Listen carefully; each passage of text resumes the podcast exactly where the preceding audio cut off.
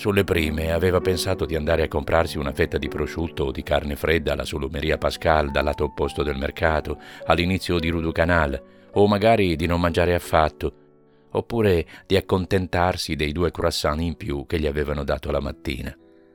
Non avrebbe dovuto prenderli. Era in contraddizione con la pretesa partenza di Gina per Bourges. Di regola avrebbe dovuto comprarne solo tre. Non era per sé che si angustiava tanto, e nemmeno perché si preoccupava del decoro o di quel che poteva dire la gente. Era per lei. Anche se gli aveva portato via i francobolli, che a parte Gina erano ciò a cui teneva di più al mondo, si sentiva comunque in dovere di proteggerla. Non sapeva ancora da che cosa. Era in preda, soprattutto dal mattino, a una vaga inquietudine che gli impediva di soffermarsi troppo sulla sua pena.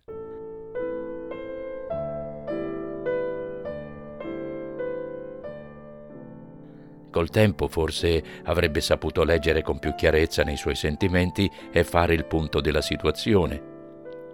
Per il momento, stordito, badava solo ai problemi più urgenti con la convinzione che agendo in quella maniera proteggeva la moglie.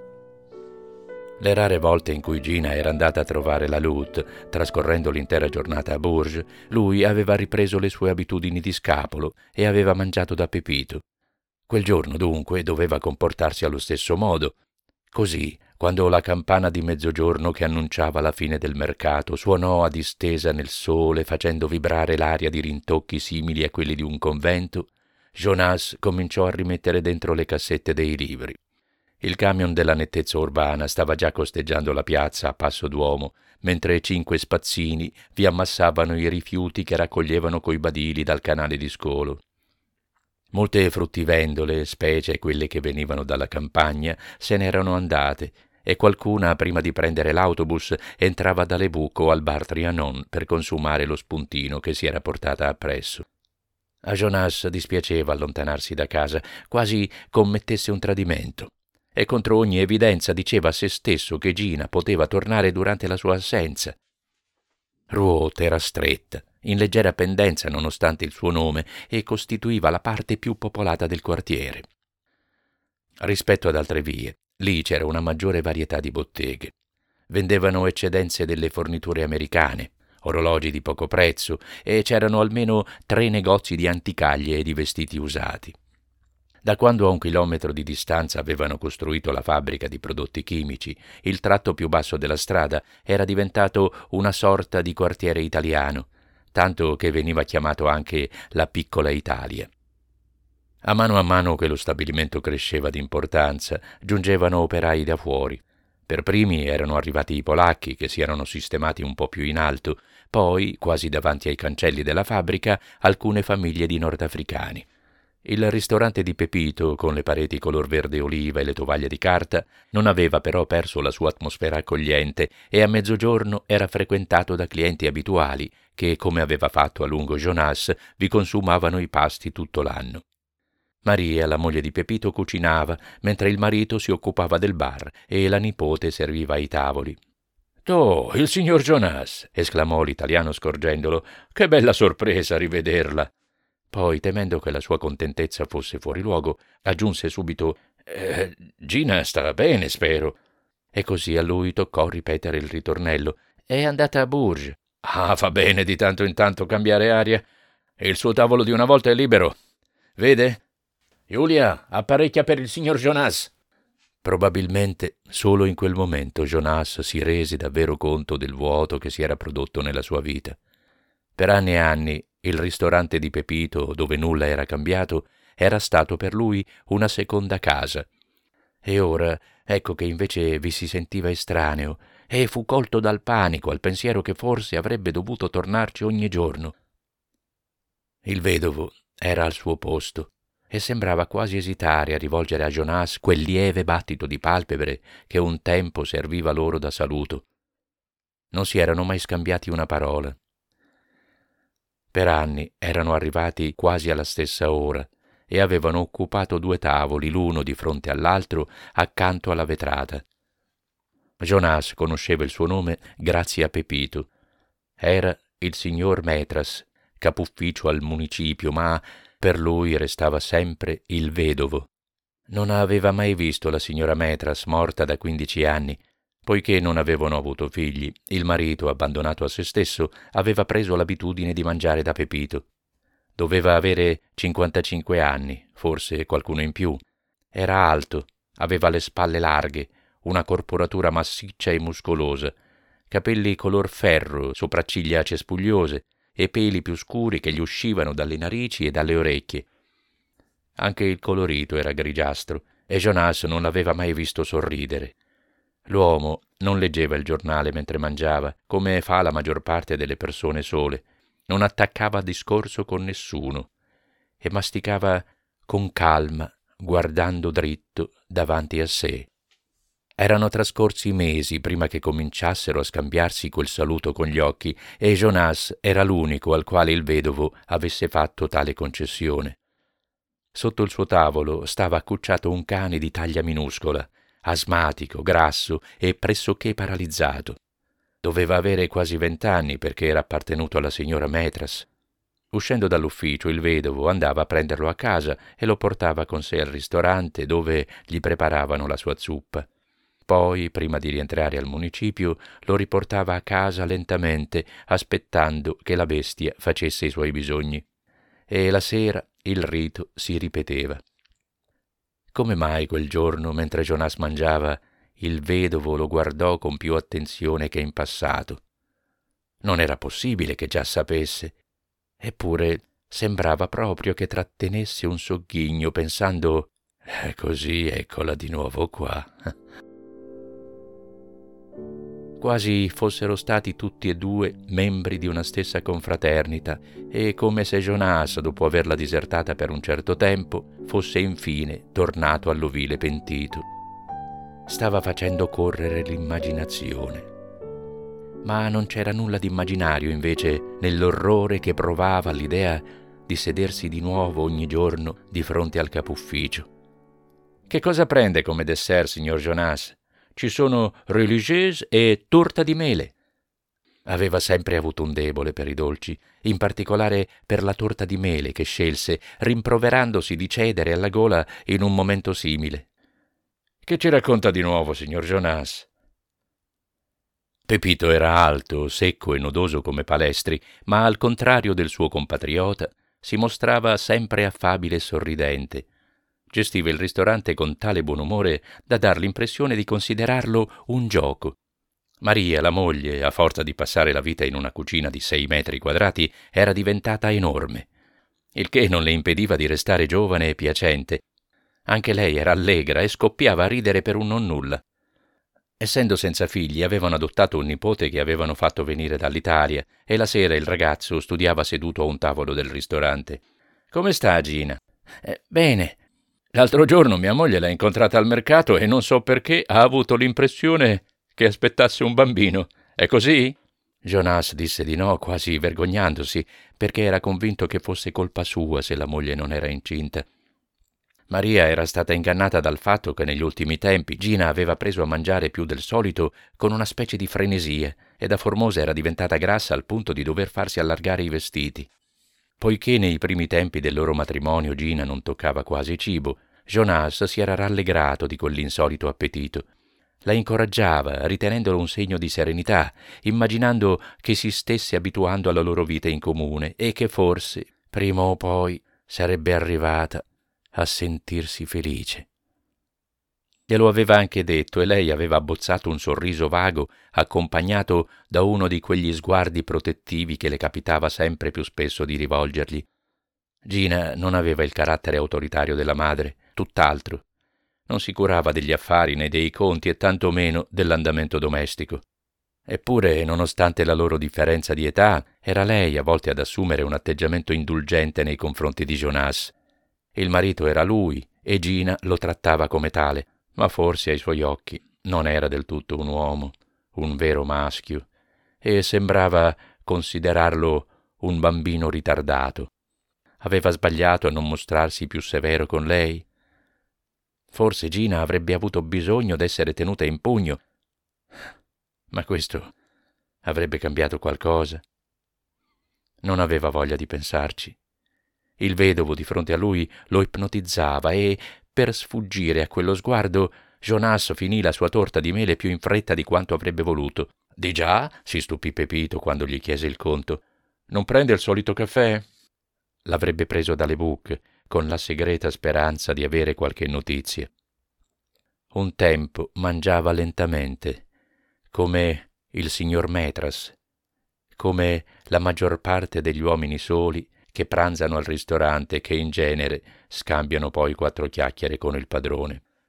Giulia, è il conto del signor Jonas.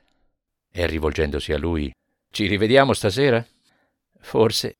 Gina sarà via per molto. Eh, non lo so ancora. Di nuovo la stessa solfa. Era imbarazzato, non sapeva più come rispondere a tutte quelle domande e si rendeva conto che l'indomani sarebbe stato peggio e peggio ancora nei giorni successivi. Che cosa sarebbe accaduto, per esempio, se la Lut avesse fatto visita ai genitori rivelando che Gina non era andata a Bourges? Era improbabile, ma lui doveva prepararsi a ogni evenienza. Quella che per tutti era la Lut si chiamava in realtà Louise Ariel e i suoi genitori vendevano granagli al mercato proprio di fronte al negozio di Jonas, dall'altra parte della grande tettoia. Jonas l'aveva vista, come aveva visto Gina, correre tra le bancarelle quando non aveva ancora dieci anni.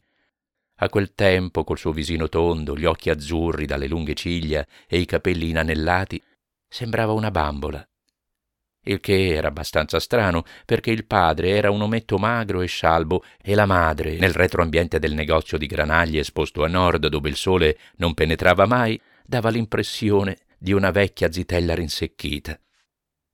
I due Ariel, marito e moglie, indossavano lo stesso grembiule grigio e a forza di vivere insieme, ciascuno dietro al proprio bancone e di compiere gesti identici, avevano finito per rassomigliarsi. La Lute era stata l'unica ragazza della piazza a venire educata in convento, da dove era uscita soltanto a 17 anni. Era anche quella meglio vestita, con abiti da vera signorina. La domenica, quando andava alla messa solenne con i genitori, tutti si voltavano a guardarla e le madri portavano a esempio alle figlie il suo contegno. Per circa due anni aveva lavorato come segretaria nella tipografia Privas, una ditta che esisteva da tre generazioni, poi, d'un tratto, si era diffusa la notizia che aveva trovato un posto migliore a Bourges. I genitori non ne parlavano.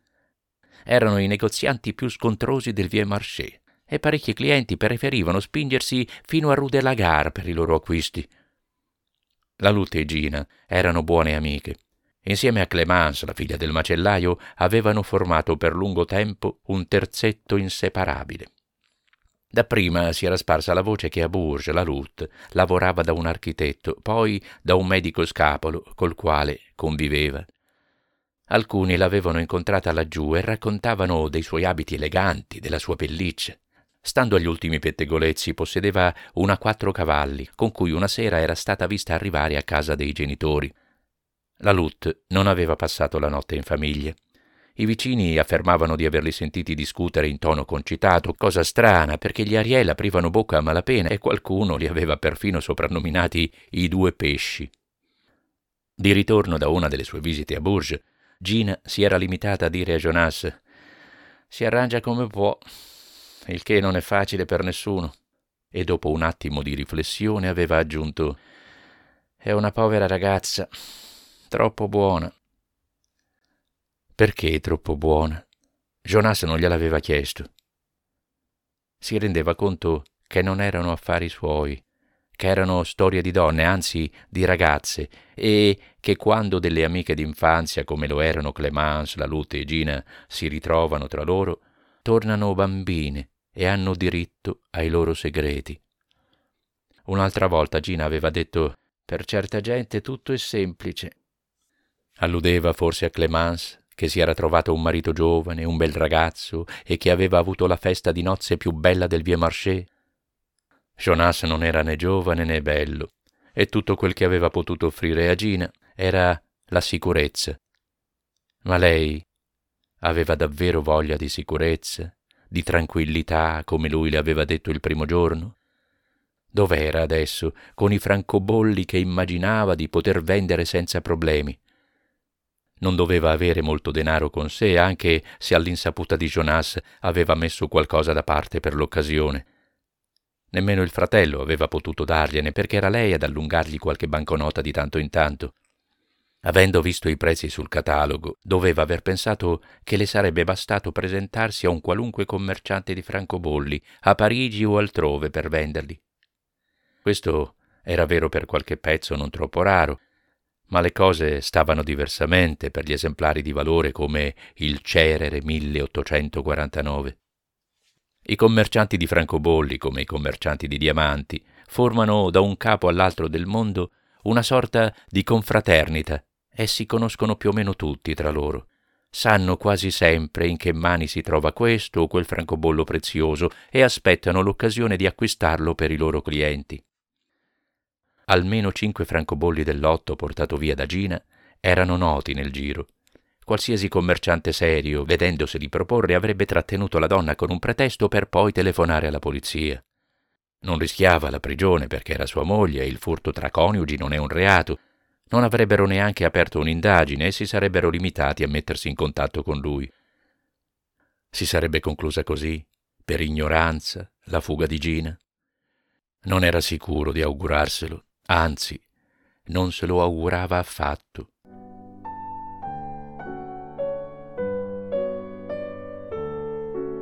Lo addolorava pensare alla vergogna di Gina, al suo sgomento, alla sua rabbia. E non sarebbe stato ancora più grave se Gina avesse incaricato della vendita qualcun altro? In quel momento era di certo insieme a un uomo. Jonas non si faceva illusioni. E stavolta non si trattava di qualche aitante giovanotto del luogo che aveva seguito d'impulso per una notte o due.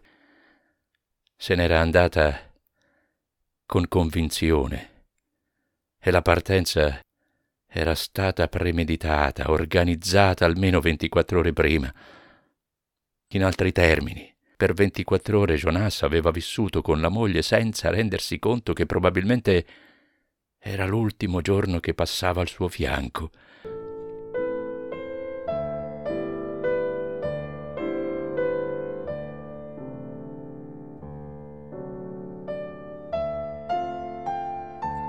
Ora camminava per la strada a passi lenti e lo spazio vuoto sotto la tettoia d'Ardesia pareva immenso, popolato solo dagli addetti alle pulizie che bagnavano il suolo con getti d'acqua e sfregavano il cemento con le ramazze. La maggior parte dei negozi era chiusa fino alle due. Rinviava il momento di andare dalle buche a prendere il solito caffè perché non aveva voglia di parlare con nessuno e meno che mai di rispondere ad altre domande non provava odio né rancore.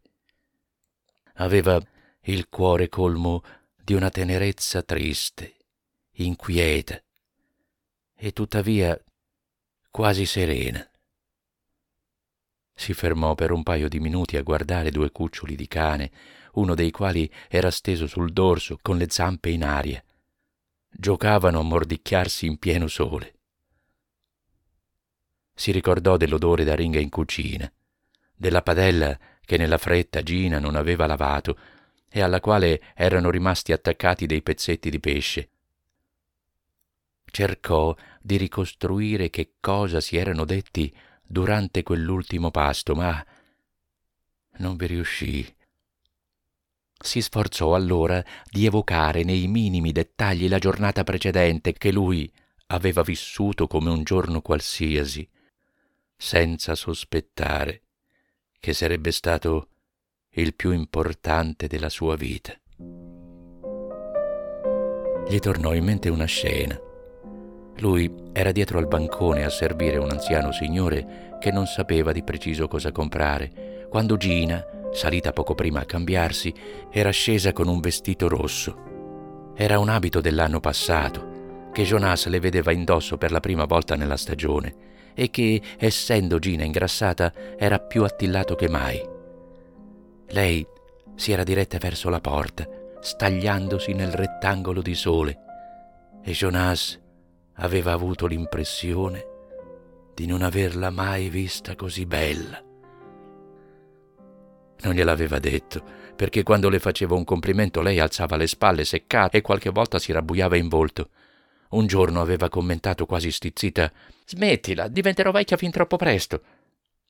Jonas credeva di capire, ma non aveva voglia di andare più a fondo. Non intendeva forse dire che stava sciupando la sua giovinezza in quella vecchia casa che sapeva di carta ammuffita. O era un modo ironico per rassicurarlo, per fargli comprendere che tra non molto sarebbero stati alla pari e lui non avrebbe più avuto motivo di temere. Vado a trovare la mamma, gli aveva annunciato.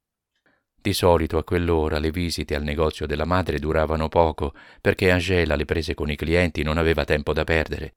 Invece Gina era stata via per circa un'ora. Quando era rincasata, non proveniva da destra ma da sinistra, cioè dalla parte opposta alla casa dei genitori, e non aveva pacchetti in mano. Gina non riceveva mai lettere, ed un tratto a Jonas questo parve strano. Senza contare la Lut, aveva parecchie amiche sposate che non abitavano più in città. Non avrebbe dovuto arrivarle almeno una cartolina ogni tanto? L'ufficio postale era in Ruota, a cinque minuti da Pepito. Gina aveva un fermoposta lì, oppure era andata a telefonare dalla cabina. In due anni di matrimonio non aveva mai accennato a Marcel, che era stato condannato a cinque anni di prigione. Le sue scappatelle erano state per forza di cose con altri, perciò Jonas aveva supposto che non pensasse più a lui. Erano almeno sei mesi che non usciva sola la sera se non per badare al bambino di Clemence, ed era sempre rientrata in orario. D'altronde, se fosse andata a letto con qualcuno, se ne sarebbe accorto, perché Gina non era il tipo di donna sulla quale l'amore non lascia tracce. Conosceva la sua faccia dopo che era stata con un uomo, la sua aria stanca e sorniona. Perfino l'odore del suo corpo non era più lo stesso. La signora Ariel, la commerciante di granaglie in piedi dietro la porta chiusa della bottega, il viso pallido incollato al vetro, lo guardò misurare a grandi passi il marciapiede come chi non sa dove andare, finché non si avviò verso il bar. Le buche era ancora a tavola con la moglie in fondo alla sala e stavano finendo un piatto di sanguinaccio con purè. Non si disturbi, disse Jonas, non ho fretta. A quell'ora tutto era calmo. Prima di pranzare, Fernanda aveva spazzato via la segatura sporca e le piastrelle rosse erano lucide.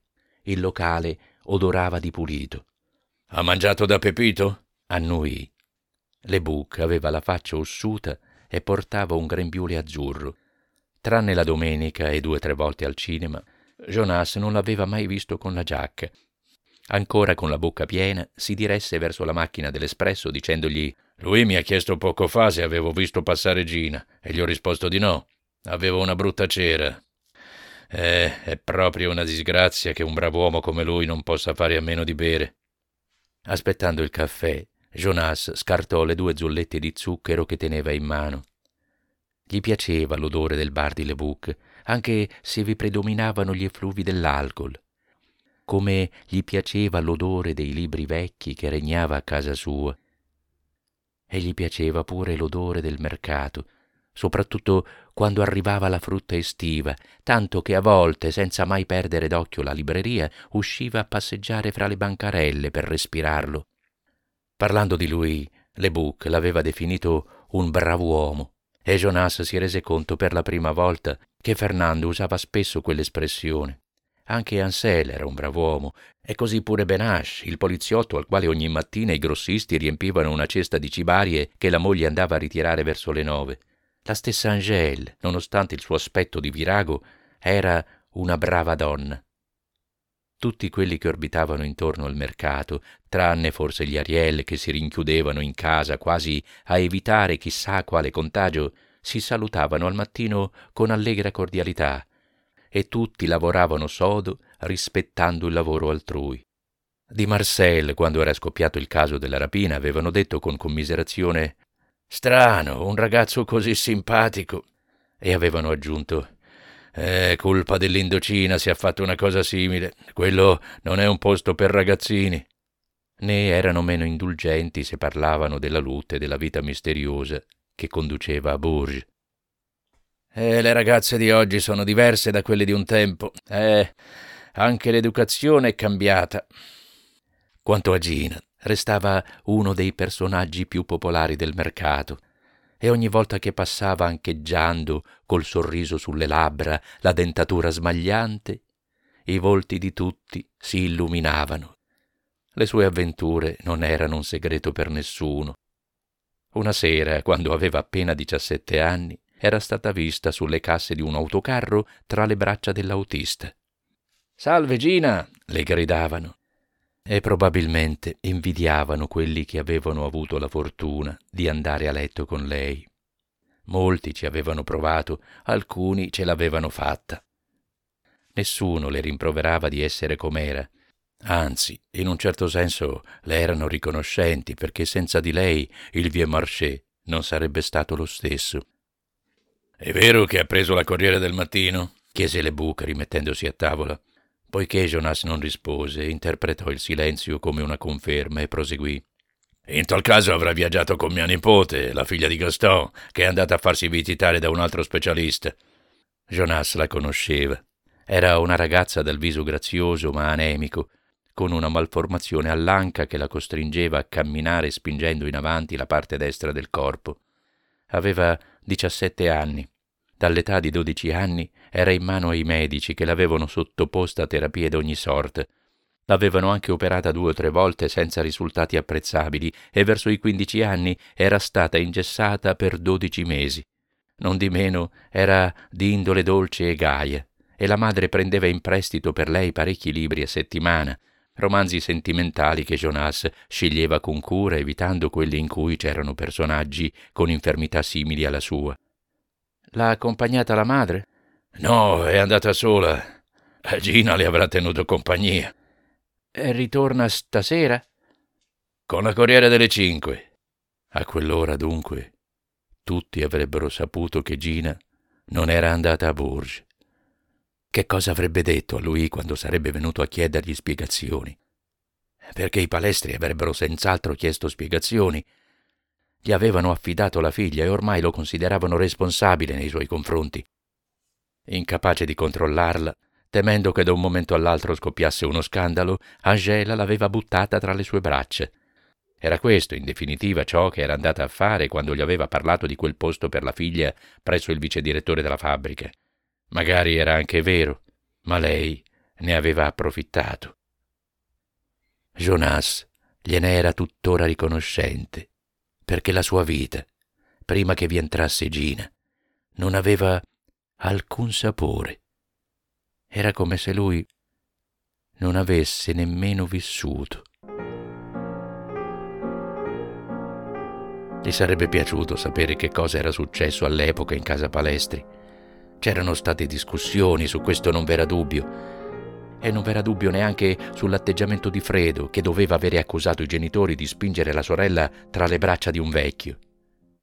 Ma lui, anche lui, preferiva che la figlia corresse la cavallina anziché sposarsi con Jonas.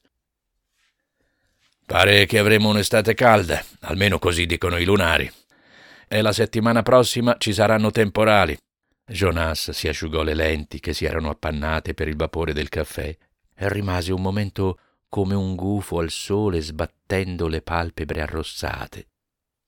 Di rado si toglieva gli occhiali in pubblico. Non sapeva bene perché, dato che lui stesso non si era mai visto così. Gli procurava un senso di inferiorità, come quando si sogna di essere nudi o in pigiama in mezzo alla folla. Gina, invece, lo vedeva senza occhiali ogni giorno. E forse era per questo che lo trattava in modo diverso dagli altri. Le sue lenti spesse, non cerchiate di metallo né di tartaruga, avevano un doppio effetto. A lui permettevano di mettere a fuoco ogni dettaglio del mondo esterno e agli altri rendevano i suoi occhi più grandi, cosa che conferiva loro una fissità, una durezza che in realtà non avevano. Una volta, mentre se ne stava sulla soglia del negozio, un ragazzino che passava con la madre aveva esclamato Che occhi grossi ha quel signore! Non aveva affatto gli occhi grossi. Erano le lenti a farli sembrare sporgenti. Arrivederci, mormorò dopo aver contato le monete da lasciare sul bancone. Arrivederci e buona giornata. Verso le cinque le buca avrebbe chiuso il bar perché nel pomeriggio si vedevano pochi clienti. Se lo teneva aperto era soprattutto per comodità dei vicini. La sera prima dei giorni di mercato andava a letto alle otto per essere in piedi alle tre del mattino. L'indomani, venerdì, non c'era mercato. Un giorno sì e uno no. Quattro giorni su sette, per essere precisi, lo spiazzo sotto la tettoia d'Ardesia restava deserto e fungeva da parcheggio per le macchine e da campo giochi per i bambini. Per due o tre settimane li si vedeva sfrecciare sui pattini a rotelle con un rumore che alla lunga risultava fastidioso. Poi, quasi si fossero passati la voce, cambiavano gioco e si davano alle biglie, alla trottola o allo yo-yo. Il mutamento seguiva un suo ritmo, come quello delle stagioni, ma più misterioso, perché era impossibile indovinare da dove nasceva la decisione, e ogni volta il padrone del bazar di Ruot era colto alla sprovvista. Mi dia un aquilone, per favore. Ne vendeva dieci, venti nell'arco di due giorni, ne ordinava altri e non gliene richiedevano più neanche uno per il resto dell'anno. Il gesto di prendere le chiavi in tasca rammentò a Jonas la cassetta di sicurezza e la partenza di Gina. Ritrovò l'odore della casa immersa in un'atmosfera grigia. Ora il sole non batteva più sulla facciata spinse sul marciapiede le due casse munite di rotelle e rimase in piedi in mezzo al negozio con le mani in mano senza sapere che fare. Eppure aveva vissuto così per anni, da solo, e non ne aveva sofferto. Non si era nemmeno accorto che gli mancava qualcosa. Che cosa faceva un tempo a quell'ora? Gli capitava di leggere seduto dietro il bancone Aveva letto molto, non solo romanzi, ma anche saggi su svariati argomenti, talvolta i più imprevedibili, dall'economia politica ai resoconti di scavi archeologici. Gli interessava tutto. Tirava fuori a caso un libro sulla meccanica, per esempio, pensando di scorrerne solo un paio di pagine e finiva col leggerlo da cima a fondo. Aveva divorato così, dalla prima all'ultima riga, la storia del consolato e dell'impero e 21 volumi incompleti della Gazette des Tribunaux dell'Ottocento che poi aveva venduto a un avvocato. Gli piacevano in particolare i libri di geografia, quelli che descrivono una regione dalla formazione geologica allo sviluppo economico e culturale. I francobolli erano come punti di riferimento. I nomi di paesi, sovrani e dittatori non evocavano per lui una mappa variopinta o una serie di fotografie, ma una piccola immagine dentellata protetta da una busta trasparente. In questo modo, ancor più che attraverso la letteratura, si era fatto un'idea della Russia, dove era nato quarant'anni prima. Allora i suoi genitori abitavano ad Archangelsk, nella parte alta della carta geografica, sul Mar Bianco, dove erano venuti al mondo prima di lui cinque sorelle e un fratello. Ebbene, di tutta la sua famiglia, Jonas era l'unico a non conoscere la Russia che aveva lasciato a un anno. Probabilmente era stato proprio questo il motivo che l'aveva spinto durante il liceo a collezionare francobolli. Doveva avere tredici anni quando un compagno gli aveva mostrato il suo album Guarda, gli aveva detto, è una veduta del tuo paese. Si trattava, se lo ricordava perfettamente, tanto più che ora possedeva anche lui quel francobollo insieme a parecchi altri esemplari russi di un pezzo del 1905 azzurro e rosa, raffigurante il Cremlino. Ne ho altri, sai, ma ritraggono personaggi.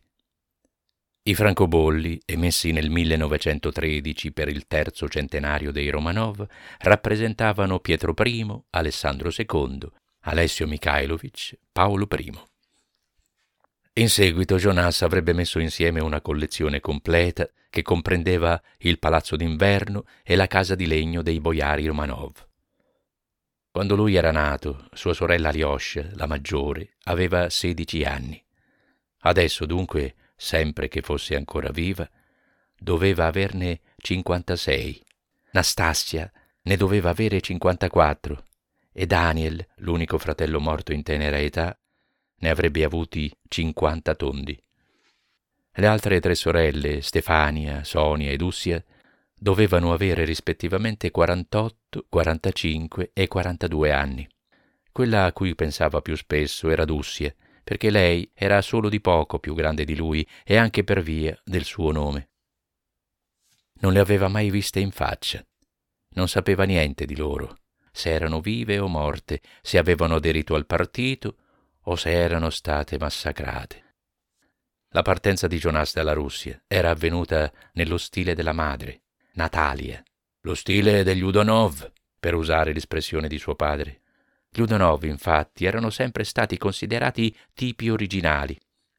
Al momento della nascita di Jonas, nella casa di Archangelsk, dove c'erano otto persone di servizio, il padre, un importante armatore di pescherecci, era appena partito come sovrintendente dell'esercito e si trovava da qualche parte nelle retrovie. Per avvicinarsi al marito, Natalia, un vero piccione viaggiatore, come ripeteva il padre di Jonas, prese con tutta la famiglia un treno per Mosca dove si stabilirono presso la zia Zina. Il suo vero nome era Zinaida Udonov, ma Jonas l'aveva sempre sentita chiamare zia Zina. A detta dei suoi, la zia abitava in una casa così grande che ci si smarriva nei corridoi ed era molto ricca. Fu lì che Jonas, quando aveva sei mesi, si ammalò si era buscato una polmonite infettiva dalla quale stentava a rimettersi e i medici consigliarono il clima più mite del sud. I Milk avevano degli amici in Crimea, a Yalta, gli Shepilov, e una mattina sua madre, senza neppure avvertirli, decise di andare da loro con Jonas. Ti affido le bambine, Zina, disse alla zia. Tornerò tra qualche settimana, quanto basta per far riprendere colorito al piccino. Non era facile in piena guerra viaggiare attraverso la Russia, ma nulla era impossibile per una Udonov. Per fortuna sua madre trovò gli Shepilov a Yalta. Si fermò da loro più a lungo del previsto, come c'era da aspettarsi da lei, e la rivoluzione la sorprese laggiù. Del padre non si avevano più notizie. Le bambine erano sempre da Zina, a Mosca, e Natalia avrebbe voluto lasciare il bimbo a Yalta per andare a riprenderle. I suoi ospiti la dissuasero. Shepilov era pessimista. L'esodo era già cominciato. Lenin e Trotsky avevano assunto il potere. Si stava costituendo l'esercito di Wrangel. Perché non fermarsi a Costantinopoli il tempo necessario per far calmare le acque e ritornare dopo qualche mese? Così Jonas e la madre partirono con gli Shepilov, aggiungendosi al folto gruppo di emigrati russi che stavano colonizzando gli alberghi della Turchia chi provvisto di denaro, chi invece alla ricerca di un modo qualsiasi per sbarcare il lunario. Gli Shepilov erano riusciti a portarsi dietro oro e gioielli. Natalia aveva qualche diamante. Perché da Costantinopoli si erano poi trasferiti a Parigi? E come mai da Parigi erano andati a finire in una piccola città del Berry? Non era affatto un mistero. Prima della guerra, Shepilov era solito offrire generosa ospitalità nei suoi possedimenti in Ucraina e aveva accolto anche un certo numero di francesi, tra cui, per diverse settimane, il conte di Coubert, che possedeva un castello e alcune fattorie a 12 chilometri da Louvain. Si erano rincontrati dopo l'esodo, che all'epoca si immaginava di breve durata, e Coubert aveva messo a disposizione di Shepilov il suo castello. Natalia lo aveva seguito insieme a Jonas, che aveva ancora un'idea sommaria del mondo attraverso il quale veniva sballottato. Nel frattempo, Constantin Milk, che era stato fatto prigioniero dai tedeschi, fu liberato a Isla-Chapelle in seguito all'armistizio. Non gli avevano fornito viveri, né denaro, né mezzi di trasporto, e in quelle condizioni era impensabile raggiungere la lontana Russia. Di tappa in tappa, con altri straccioni come lui, Milk arrivò a Parigi e un giorno il conte di Coubert lesse il suo nome in un elenco di prigionieri russi giunti da poco. Non c'erano notizie della zia Zina, né delle bambine che con ogni probabilità non avevano avuto il tempo di passare la frontiera. Constantin Milk portava lenti spesse come di lì a qualche anno sarebbe toccato anche al figlio. Aveva le gambe corte e la corporatura di un orso siberiano, si stancò presto della vita inoperosa del castello e una sera annunciò di avere acquistato, grazie ai diamanti di Natalia, una pescheria in città. Forse sarà un po' duro per una Udonov, aveva detto col suo sorriso enigmatico, ma bisognerà pure abituarsi. Dalla porta di casa Jonas poteva vedere ancora adesso la pescheria a la marée con i due banconi di marmo bianco e la grande bilancia di rame. Per diversi anni aveva dormito nella camera mansardata del secondo piano, che adesso era della figlia degli Chenou. Fino a quando non era andato a scuola aveva parlato quasi soltanto russo, ma in seguito l'aveva pressoché dimenticato. La Russia era per lui un paese misterioso e cruento, in cui le sue cinque sorelle, compresa Dussia, potevano anche essere state massacrate con la zia Zina, come era accaduto alla famiglia imperiale.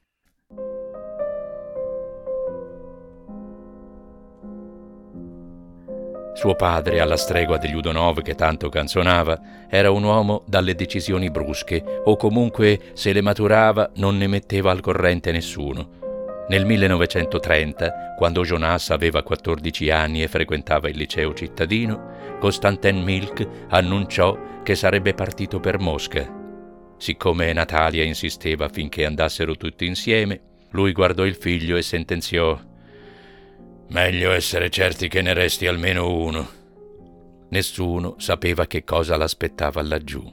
Aveva promesso di mandare sue notizie in un modo o nell'altro, ma dopo un anno non ne avevano ancora ricevute. Gli Shepilov si erano stabiliti a Parigi, dove avevano aperto una libreria in Rue Jacob, e Natalia scrisse loro per chiedere se erano disposti a occuparsi per qualche tempo di Jonas, che avrebbe frequentato un liceo di Parigi, mentre lei tentava a sua volta di rientrare in Russia. Fu così che Jonas venne iscritto al liceo Condorcet. Poi era scoppiata un'altra guerra, a cui lui non aveva potuto partecipare per via della vista debole. Le popolazioni erano state di nuovo sconvolte, erano ricominciati gli esodi, le ondate di rifugiati. Jonas si era rivolto a tutte le autorità immaginabili, sia russe sia francesi, ma non aveva ottenuto alcuna informazione sulla sorte dei genitori.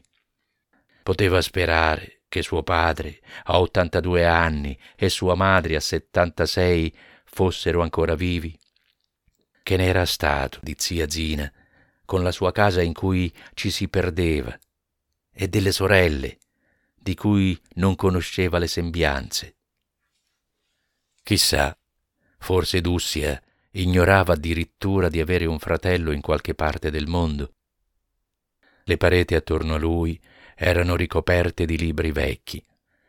Nel bugigattolo c'era una grande stufa che d'inverno a Jonas piaceva alimentare finché non diventava incandescente e quel giorno avrebbe giurato che in cucina stagnasse ancora odore di aringhe. La vasta tettoia del mercato riverberava il sole sulla vetrina e tutt'intorno c'erano botteghe non più grandi della sua, tranne dal lato di Rue de Bourges, dove si ergeva la chiesa di Saint-Cécile poteva dare un nome a ogni volto, riconosceva ogni voce e quando si affacciava sulla soglia o quando entrava dalle buche tutti gli dicevano Salve, signor Jonas.